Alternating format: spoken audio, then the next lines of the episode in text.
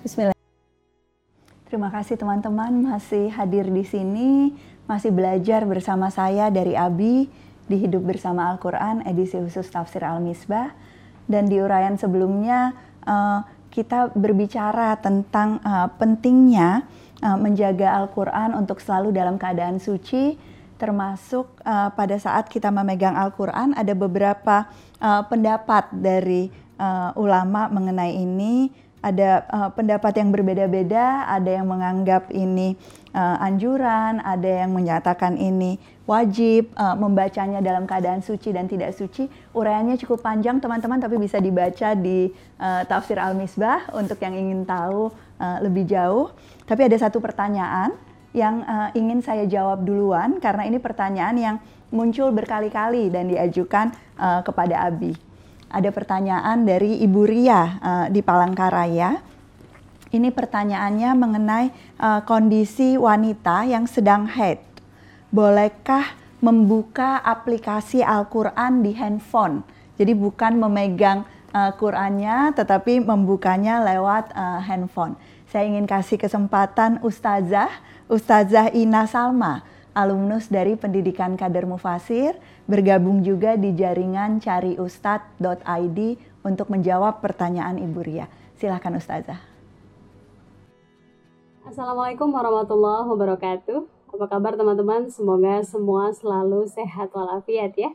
Nah, di video kali ini kita akan berdiskusi tentang bagaimana ya hukum memegang mushaf dalam handphone atau mushaf digital. Ya, dalam surah Al-Waqi'ah Allah Subhanahu wa taala berfirman, "La yamassuhu illal mutahharun." Dan tidaklah menyentuh kecuali orang-orang yang disucikan. Nah, dalam ayat ini Allah Subhanahu wa taala memberikan gambaran bahwa mushaf yang disucikan adalah mushaf yang berada di Lauhil Mahfuz. Sementara ketika kalau teman-teman sedang datang bulan misalnya, Nah, ingin memegang mushaf, bagaimana hukumnya? Itu tetap boleh teman-teman, karena mushaf digital via handphone adalah bukan mushaf yang ditujukan dalam ayat tersebut, sehingga hukum memegang mushaf dalam Quran digital tetap diperbolehkan. Tapi tentu saja memegang mushaf baik digital maupun mushaf dalam Al-Quran lembaran tentu dianjurkan dalam kondisi suci, tidak berhadas, kalau bisa dalam kondisi berwudu. Demikian video kali ini, semoga ada manfaatnya. Wassalamualaikum warahmatullahi wabarakatuh. Alhamdulillah, semoga pertanyaannya uh, menjawab uh, kegelisahan atau keraguan di hati kita masing-masing. Jangan lupa pertanyaan-pertanyaan uh, lanjutan selalu kami tunggu. Uh, silahkan berikan komentar di sosial media atau di channel YouTube uh, Quraisy Hub tempat Anda menyaksikan tayangan ini. Ella ingin lanjutkan Abi uh, okay. penjelasan-penjelasan berikutnya ini tentang Quran dan juga tentang hari kiamat ya Bi ya. Oke, okay, oke. Okay. Eh ya, setelah menjelaskan tentang Al-Qur'an ke kehebatannya dan ia diturunkan oleh Allah Tuhan yang Maha Kuasa, baru di sini ada pertanyaan, afa bihadzal hadisi antum mudhinun? Apakah terhadap Al-Qur'an firman-firman Allah ini kalian bersikap melecehkan, melemahkan, menganggap tidak kuat, menganggap bohong. Wataj'aluna rizqakum annakum tukadzibun dan kamu jadikan sikapmu mendustakannya eh, sebagai alat untuk memperoleh atau mempertahankan rezekimu. Apa maksudnya itu? Itu kaum musyrik tidak mau percaya Hmm. Karena kalau dia anggap kalau percaya dia ikut Nabi Muhammad, dia tidak mendapat dukungan dari masyarakatnya. Oke. Okay. Jadi, Jadi dia takut kehilangan rezeki, takut kehilangan ya, pencarian. Ya, kalau kalau uh, percaya, percaya pada nah, Al-Qur'an. Padahal itu kan tidak Nabi tidak pernah menjadikan eh, eh apa namanya ke, mempercayai ajaran Islam lantas mencabut kekuasaan orang. Betul. Oh iya, tidak. Oke ya.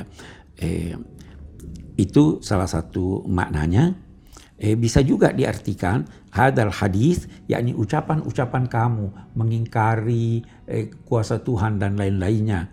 Eh, antara lain mengingkari bahwa hujan itu diturunkan Tuhan. Tapi itu karena eh, hukum alam.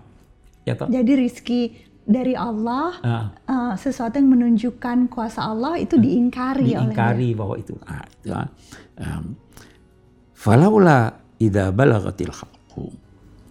Mengapa? Sekali lagi mengapa kalau memang kamu puasa? Kenapa ketika roh itu sudah sampai di kerongkongan? Balagatil haqqu. Wa antum hina izin tandurun. Ketika itu kamu melihat ini yang bakal meninggal ini ada di hadapan kamu. Kamu dekat lihat dia. Tetapi nahnu akrabu ilaihi minkum. Tapi kami lebih dekat, Lebih dekat. kepadanya daripada kamu. Kami yang dimaksud di sini malaikat-malaikat yang mencabut ruh itu ada di situ di sampingmu. Ya toh? Nggak, eh, tapi kamu tidak lihat. Falaula in kuntum ghairal madinin tarji'una in kuntum shadiqin. Eh, maksudnya kalau memang kamu itu tidak akan eh, ka- kamu itu kuasa. Kamu itu tidak akan eh, eh, mengalami perhitungan dari Allah di hari kemudian. Coba kamu halangi matinya. Bisa nggak kamu gitu Bisa ya? enggak halangi matinya?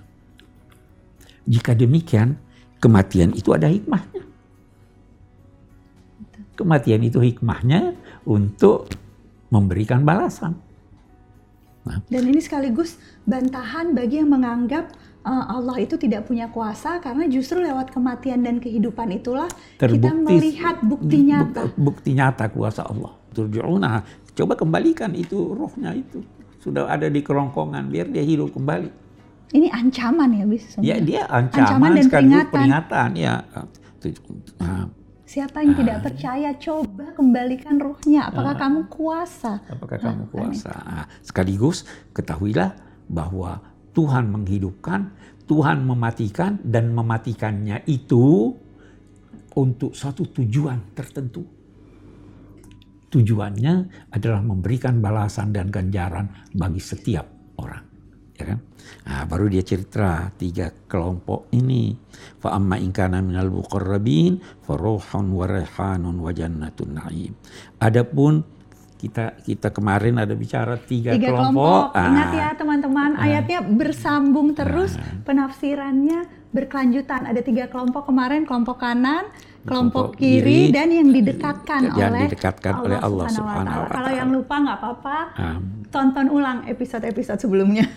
Oke. Kita lanjutkan. Jadi farohon wa raihanun wa jannatun na'im. Rauhun ada yang mengartikannya rahmat. Ada yang mengartikannya dia telah mendapatkan istirahat yang langgeng. Itu katanya begini. Orang yang mati itu bisa mustarih, bisa mustarah. Oke. Ada orang lewat, Nabi berkata mustarih. Ada lewat mustarah. Sahabat, apa mustarih atau mustarah? Apa Dia bilang, bedanya? Dia itu dia telah beristirahat dari segala kesulitan, dari segala ini orang baik ini mustarih. Lepas semua Lepas beban semua dan beban keletihan. dia sudah istirahat. Mustarah orang yang ditinggal sudah istirahat dari gangguannya. Oke, Kalau- jadi yang ditinggalkan itu malah lega. Gitu Ah, Bu, ya, maksudnya. yang ditinggalkan itu malah. Oke, oke. Farohon, waraihanun. Rehan itu kembang. Kembang yang wangi. Harum. Seakan-akan dia disambut dengan kembang-kembang yang wangi. Rohon waraihan. Baru wajannatu na'im. Nah. Amma in kana min ashabil yamin, fasalamun laka min ashabil yamin. Adapun kalau dia eh, kelompok kanan, maka dia akan mendapatkan ucapan dan sikap perlakuan sehingga selalu dikatakan kepada mereka damailah kamu. Itu ucapan disampaikan oleh Allah dalam ayat yang lain fasalamun qawlan rahim. Dan di sini min ashabil yamin teman-temanmu semua akan merasa damai kepada kamu Jadi semua teman-teman sesama ashabul yamim ini menyambut ya Bi, Iya. menyambut dan memberikan kedamaian ya Allah mudah-mudahan. Oke. Wa amma in kana minal mukadzibin ad-dallin. Ah, yang mendustakan dan ah, di, ah, di di ayat sebelumnya itu ada dia katakan ah, eh, eh, ad-dallunal mukadzibun. Dia dahulukan ad-dallun, baru al-mukadzibun. Di sini dia dahulukan al-mukadzibin lalu ad-dallin. Mengapa ini ya Allah? Dia bilang di sini al-mukadzibin mendustakan nabi sehingga dia sesat.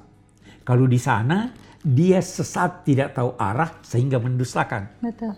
Kata ulama, ini penghormatan buat Nabi, Nabi Muhammad. Muhammad bahwa dia mendapat siksa, dia dinilai sesat karena dia mendustakan Nabi Muhammad. Dan ini menggambarkan kelompok kiri tadi ya, Bi Monggo. Hashimah. Nah, apa dapatnya? Nuzulun min hamim. Kita pernah terangkan apa arti nuzul? Nuzul. Apa? Hidangan apa istilah? Pengantar, pembuka.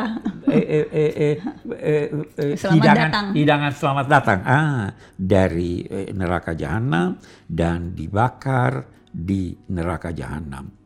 Inna hadza lahu haqqul yaqin. Sesungguhnya ini adalah haqqul yaqin. Hakul yakin. Itu berarti bukan cuma yakin, tapi hakul yakin. Apa Ah. Bagus, maknanya? bagus, bagus, bagus. Hakul yakin. Ada ilmu yakin, ada ainul yakin, ada hakul yakin. Oke. Abi beri contoh. Eh, ada orang belum pernah katakanlah ke Mekah. Oke. Ditanya, percaya enggak ada kota namanya Mekah? Percaya, lihat di Percaya. TV, lihat di peta Ah, gitu eh, ya. Bi. dia Dengar. belum dia enggak enggak? dia, dia enggak pernah lihat Oke. di peta apa. Itu ilmu Ah, yakin, paling rendah. dia baru tahu orang cerita ada Oke. dengan saya percaya itu. Itu ilmu yakin. Ilmu yakin. Nah, kalau dia sudah pernah lihat Heeh. pernah datang di airport Mekah, di airport Jeddah, di ini, itu dia sudah lihat. Itu namanya ainul yakin. Ainul. Ini lebih kuat daripada sekedar. Cuma katanya-katanya. Nah, kalau dia pernah tinggal di sana dan sebagainya, itu hakul yakin. Oke. Nah, ini adalah hakul yakin. Semua akan lihat dan merasakan itu semuanya. Ini itu dia menceritakan tentang hari kiamat kan Bi sesungguhnya. Nah, ini Tentang dia menceritakan eh, eh, kita bisa berkata hari kiamat karena dalam konteks dalam konteks eh, uraian-uraian yang lalu Betul, betul. kita juga bisa berkata ini dalam konteks menghadapi kematian bahwa kematian pasti, pasti datang. datang dan bahwa ada yang eh, ashabul al muqarrabun ada ini ini ada satu lagi yang Abi eh, ada tulisan Abi panjang menyangkut itu yang mungkin berbeda dengan apa yang selama ini populer. Orang berkata ada sakaratil maut. Memang ada sakaratil maut. Tetapi sakaratil maut yang menyakitkan, menyakitkan itu tidak dirasakan oleh orang-orang yang dekat kepada Allah. Ya Allah beruntungnya. Ya kan? Ini kita baca nih. Betul. Fasalamun laka min Disambut dengan kedamaian, Kedamaian, oleh sesama kedamaian. ashabul Ah, yamin. Itu ada ayat yang berbicara eh apa namanya? Innalladzina qalu rabbunallah tsumma istaqamu tatanazzalu alaihimul malaika alla takhafu wa la tahzanu. Orang-orang yang istiqamah, percaya, mengamalkan ini, turun malaikat-malaikat. Silih berganti turun malaikat-malaikat berkata, jangan takut, jangan sedih, bergembiralah, itu tempatmu di Ya sana. Allah. Jadi walaupun ada, tetapi tidak terasa. Walaupun ada. Luar biasa. Dan mudah-mudahan ini penutup teman-teman, ini penutup dari uh, uraian kita tentang surah Al-Waqiah. Teman-teman mungkin masih ingat pada saat membahas ayat-ayat pertama, uh, saya sempat gelisah berbicara tentang uh, surah yang artinya hari kiamat. Tetapi mudah-mudahan sama seperti saya di sini, teman-teman juga mengakhiri pembahasan surah ini dengan optimisme, uh, mengingat terus keniscayaan kiamat, tetapi juga balasan dan ganjaran yang akan diterima oleh ketiga golongan manusia dan semoga kita termasuk golongan yang beruntung yang terus mendapatkan rahmat dari Allah Subhanahu wa taala. Terima kasih sudah menyaksikan Hidup bersama Al-Qur'an edisi khusus dari Tafsir Al-Misbah. Esok kita akan kembali dengan pembahasan surah baru, surah Al-Hadid. Assalamualaikum warahmatullahi wabarakatuh. Waalaikumsalam.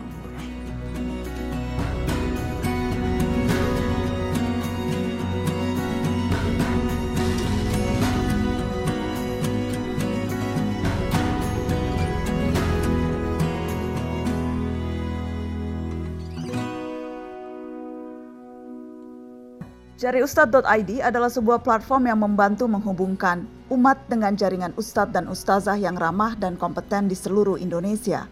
Jariustad.id didirikan oleh Pusat Studi Al-Quran untuk Islam yang rahmah dan kebaikan bagi semua.